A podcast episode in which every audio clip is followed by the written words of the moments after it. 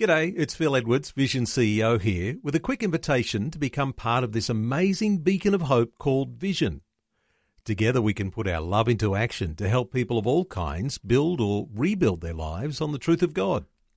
Please consider the part you can play during our upcoming Visionathon appeal, remembering that it's your support that makes Vision possible, including this podcast.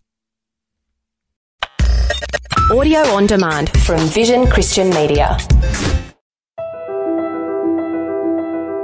The whole message of Haggai can be summarized in one word, and the English word is consider. In other words, this is not just a passing whim. This is not just a cursory look at how you're living and where you are. No, no, no, no. He said, take time, examine closely, reorder your priorities. He is saying, do an intense examination, do a focused, concentrated auditing of your life.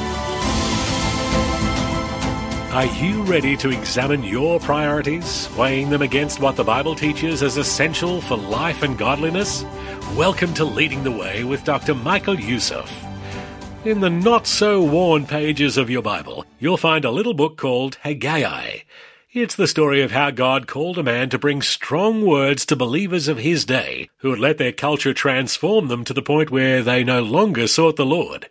Sounds a little too familiar, doesn't it? Dr. Youssef is calling you to know where you stand.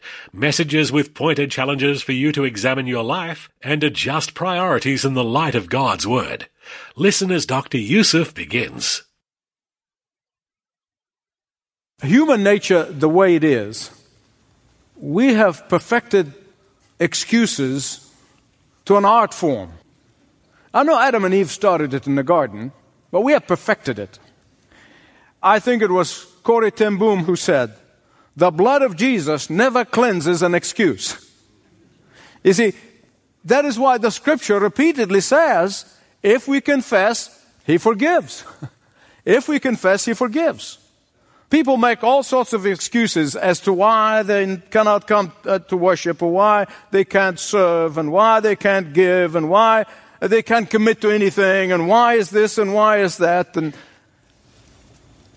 in the last message, we began to look at how the Lord is speaking to our generation through the ancient prophet Haggai.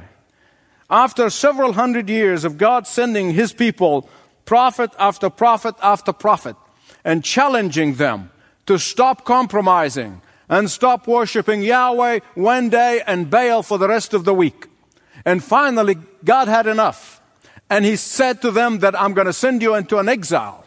I'm going to send you for 70 years out of your country. And sure enough, Nebuchadnezzar of Babylon came and he ravished Jerusalem, destroyed it, and took hundreds of thousands of people captives in Babylon. But God also promised through the prophet Jeremiah that 70 years from that time, He's going to bring them back. He's going to bring the faithful back to the heart of worship. That He's going to bring them back to Jerusalem, the city of God. And right on schedule, God fulfilled his promise. And the way he fulfilled this promise was absolutely the most unlikely way. He used a pagan king by the name of Cyrus. And Cyrus issued a decree. And he said that all of the Jews who want to go back to Jerusalem, they're allowed to go back. And out of the hundreds of thousands of Jews in Babylon, only about 50,000 in total returned to Jerusalem. The rest, they loved the world too much. They enjoyed the worldly environment in Babylon. They loved the pagan culture too much. And when these faithful few returned to Jerusalem, they were filled with enthusiasm. They were filled with excitement. They worked hard. They served well. They gave generously. They were delighted to come back to the heart of worship into Jerusalem. But, as it always the case, always the case, halfway through, they got discouraged and they stopped doing the work of God. They became discouraged. Let me tell you something. Listen to me. Don't ever underestimate Satan's tool of discouragement. Discouragement is his most valuable tool against the believers. Discouragement is his most successful tool that he uses against the believers. It is his most effective tool that he uses against the believers. And he will use well meaning Christians to cause you discouragement. He will use even some family members to cause you discouragement. And yes, he will even use a church unintentional action to discourage you. And we saw in the last message that the Lord Himself saw their discouragement. The Lord Himself from heaven looked down and He saw the loss of desire to serve Him. He saw the loss of appetite to do His work. The Lord looked from heaven and He saw how they gave up the Lord's work halfway through. And so He sent them a very special messenger by the name of Haggai. The whole message of Haggai can be summarized in one word, and the English word is consider. Consider. Uh, some translations said examine. Consider. It means to look intently. It means to inspect closely. It means to learn about. It means deep searching. In other words, this is not just a passing whim. This is not just a cursory look at how you're living and where you are. No, no, no, no. He said, take time, examine closely, reorder your priorities. He is saying, do an intense examination do a focused, concentrated auditing of your life. And that is why the word is repeated four times in these two chapters. It's in chapter 1, verses 5 and 7, and in chapter 2, verses 15 and 18. The same word. These dear, precious people, those 50,000 who turned their back on Babylon and came back to God, back to the heart of worship, they became discouraged halfway through and they gave up the work of God. And now, this would have been a disaster in itself. But what made this disaster worse is that they came up with excuses for not doing the work of God. And excuses are far worse than discouragement. In fact, excuses are far worse than failure. Because God can deal with a confessed sin. God can deal with a confessed failure. God can pick up a discouraged, confessing believer and He can pick him and her up and He can put them back in the right place. But excuses is the only sin does not get cleansed by the blood of Christ. Only a confessed sin will. You know, and I know, how many excuses people have for not walking with the Lord all sorts of excuses. Well, you know, my parents did this when I was a little boy, a little girl. My father did this, and my mother did that. If we cannot go beyond these excuses, if we cannot go beyond what happened in the past, it will not wash with God and will never be blessed until you move out of that excuse giving lifestyle. And that's the cause of discouragement today. Is people making all sorts of rationalization for why they're doing this and why they're doing the other thing and why they're not walking with the Lord. And our parents did what they could at the time. Move on. And here in the book of Haggai, they were making an excuse because they were guilty. Listen to me. If there's no guilt, and a sense of wrongdoing, then excuses are not necessary, right? But they were.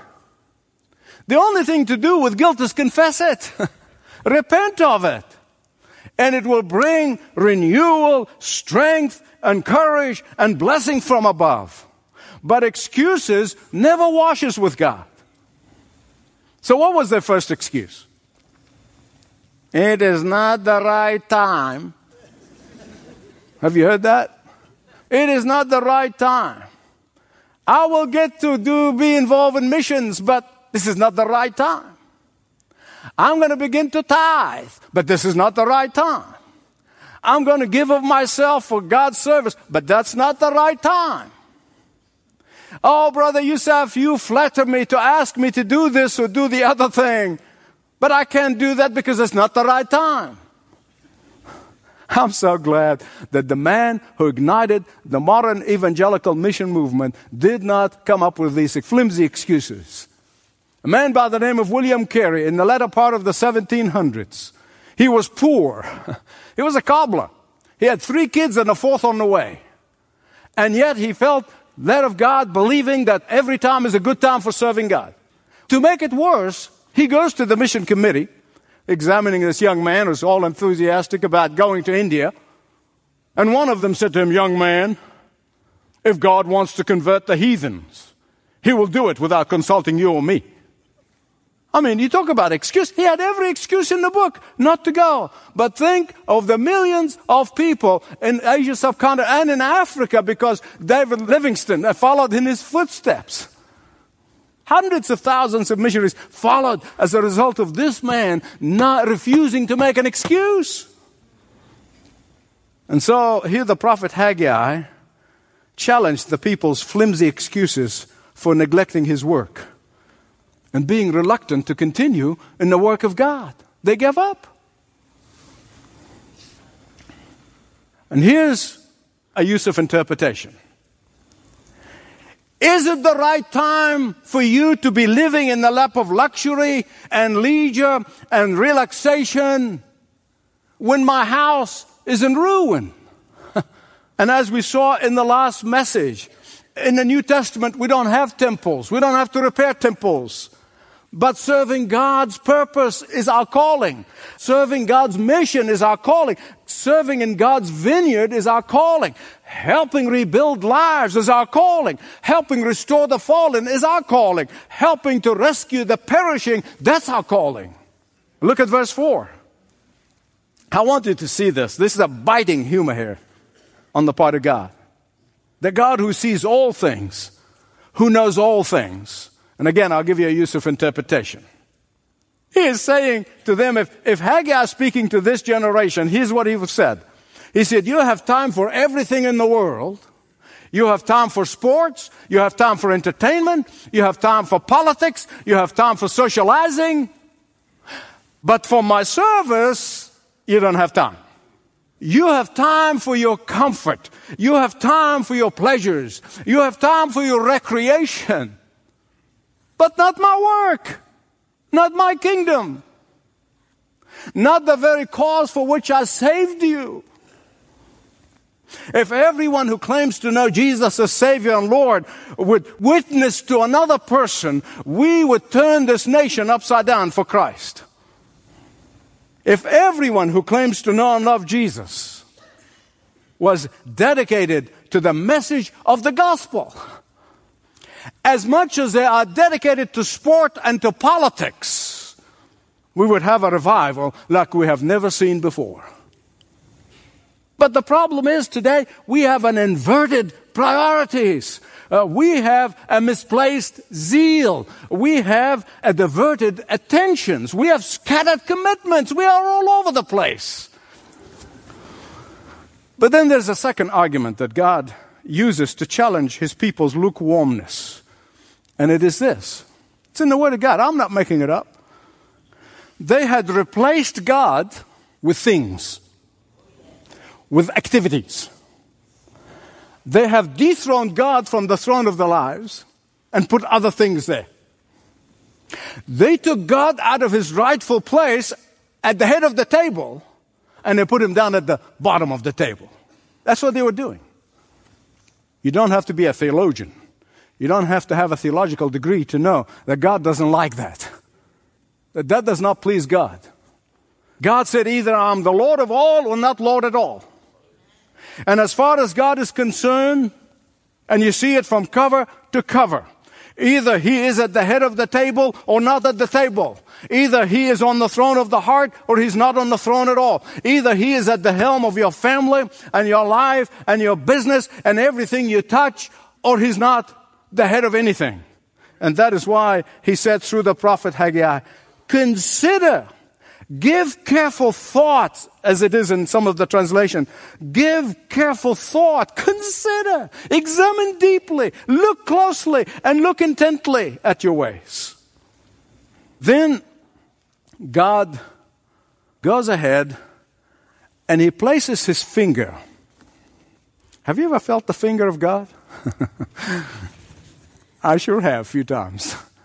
He places his finger on the very reason for the discontentment. He points to the very secret as to why they're not making headway. Lots of feverish activities, but they have very little to show for it. The Bible does not just address our needs. God cares for our needs. Don't misunderstand me. But the Bible defines our needs for us. See, God knows what we really need. In fact, it was uh, Henry Ford who learned that lesson from the Bible. And he said, if you ask people what they wanted, they would say, faster horses. they don't say, I want a automobile. That's what they want. That's what people want. Remember, this was an agrarian society at the time in which the prophet Haggai, everything was centered around the planting and harvesting. And in the context of that, he's speaking. And if he's speaking to us in the 21st century, he'll say, You are working feverishly, but you're not getting ahead. They are working through lunch, they're working late, but they're never making headway. They're always rushing around to get ahead, and nothing comes out of it. And you know why? Like the Pennsylvania Dutch expression that says, the hurry I go, the behinder I get. Their lives like a treadmill. They're going nowhere. They're like running up an escalator that's coming down. Visualize that. That's our society today. Taking one step up and two back. Beloved, there is such a wide dissatisfaction in the midst of apparent abundance in our culture. There is discontentment in the midst of lots of goodies and gadgets. There is longing in the heart while we're surrounded by things. You have to stop and think with me. Just think about this. In our society today, we have more houses, we have more cars, we have more gadgets, we have more goodies, we have more trinkets, we have more televisions, we have more vacations than any other generation before. And yet, we have people who are wretchedly dissatisfied. So many people in our society who have everything appear to be more miserable than ever. What's the cause of this? What's the cause of this? Listen to me. We have failed to understand the biblical principle that little is much when God is in it. If only we realize that the government is not our Messiah. If we only realize that political parties are not our saviors. If we only realize that protesting and demonstrating is all counterproductive. But Obedience to God is the secret of power. Obedience to the Word of God is the secret to blessings. Serving is the secret for fulfillment. Giving is the way of getting. The way up is down. Oh, if we wake up to the fact that doing what God wants us to do is the source of true, true blessing. And I pray to God that we do in time. Look at verse 8. Here's the answer to their discontentment, to their dissatisfaction. Go up to the mountains and bring down timber and build my house. What is he saying? Very simply, obey me first. Dethrone your little selves and place me on the throne of your heart. Serve me first. Put me first.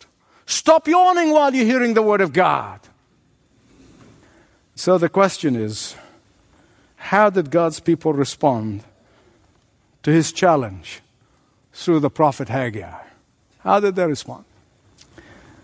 Many of the prophets, when they cried out, the words fell on deaf ears. But thankfully, not in this situation, not in this case because Haggai was speaking to the right people who were in the right place, doing the right thing for the right reasons. And they were convicted of the power of God's Holy Spirit, of their sin, of flimsy excuses. They were convicted. And they sought to obey the Lord with all of their heart. Verse 12 then Zerubbabel the governor, Joshua the high priest, and the whole remnant, all those 50,000 people, the whole remnant of the people obeyed the voice of the Lord their God and the message of the prophet Haggai because the Lord their God had sent him. Here's the amazing part. Haggai began speaking to them on August 29, 520 BC. August 29, he began his ministry. By September 21, they began the work. How long is that? Three weeks. Three weeks. Ask yourself this question Do I truly place God and His work ahead of my comfort? One of the great lessons I learned about self examination is from a, a, godly man of yesteryears by the name of A.W. Tozer. This man said he has seven rules for self examination. Here's what he asks himself seven rules of self examination. What do I want the most? What do I think about the most? How do I use my money? How do I use my leisure time? Whose company do I enjoy? Whom and what do I admire? What do I laugh at? And if the answers are not honoring to God, I plead with you. Say, Lord Jesus, just as the psalmist said, examine me, examine my heart. And as you do this examination, give yourself a decision. What will you do? Are you in the right place, doing the right thing for the right reasons? Challenging words from Michael Youssef on today's Leading the Way. If you'd like to speak with someone about your faith journey, write this website down or click over to it right now, ltw.org slash Jesus. You know, this short series of messages really speaks to the culture in which we now live. Again, it's called Know Where You Stand. In it, he guides you through the book of Haggai, challenging you as you were today to renew your zeal for the Lord with Holy Spirit boldness. If you'd like to listen again or share Dr. Youssef's challenging words with others, visit ltw.org. Once there, listen online or learn about the app and other ways to listen, like the podcast. The website again is ltw.org. Dr. Michael Youssef is the founding pastor of the Church of the Apostles in Atlanta. If you travel through Atlanta, you're encouraged to visit. Well, join us again next time for another encouraging edition of Leading the Way. Before we run out of time for today, I would like to ask you to do something very special for me. As an encouragement to our fellow listeners, I would like to invite you to share how God is using this program to encourage you in your walk of faith. I believe it is important to give testimony of how God is working in your life. And if leading the way is part of that, we would want to know. Please call us at 1 300 133 589. Once again, the number is 1 300 133 589. Do it today. Thank you in advance and God bless. You can connect with Leading the Way via television, YouTube, Facebook, Twitter, and all of the social media networks. Learn more at ltw.org. This program is furnished by Leading the Way with Dr. Michael Youssef.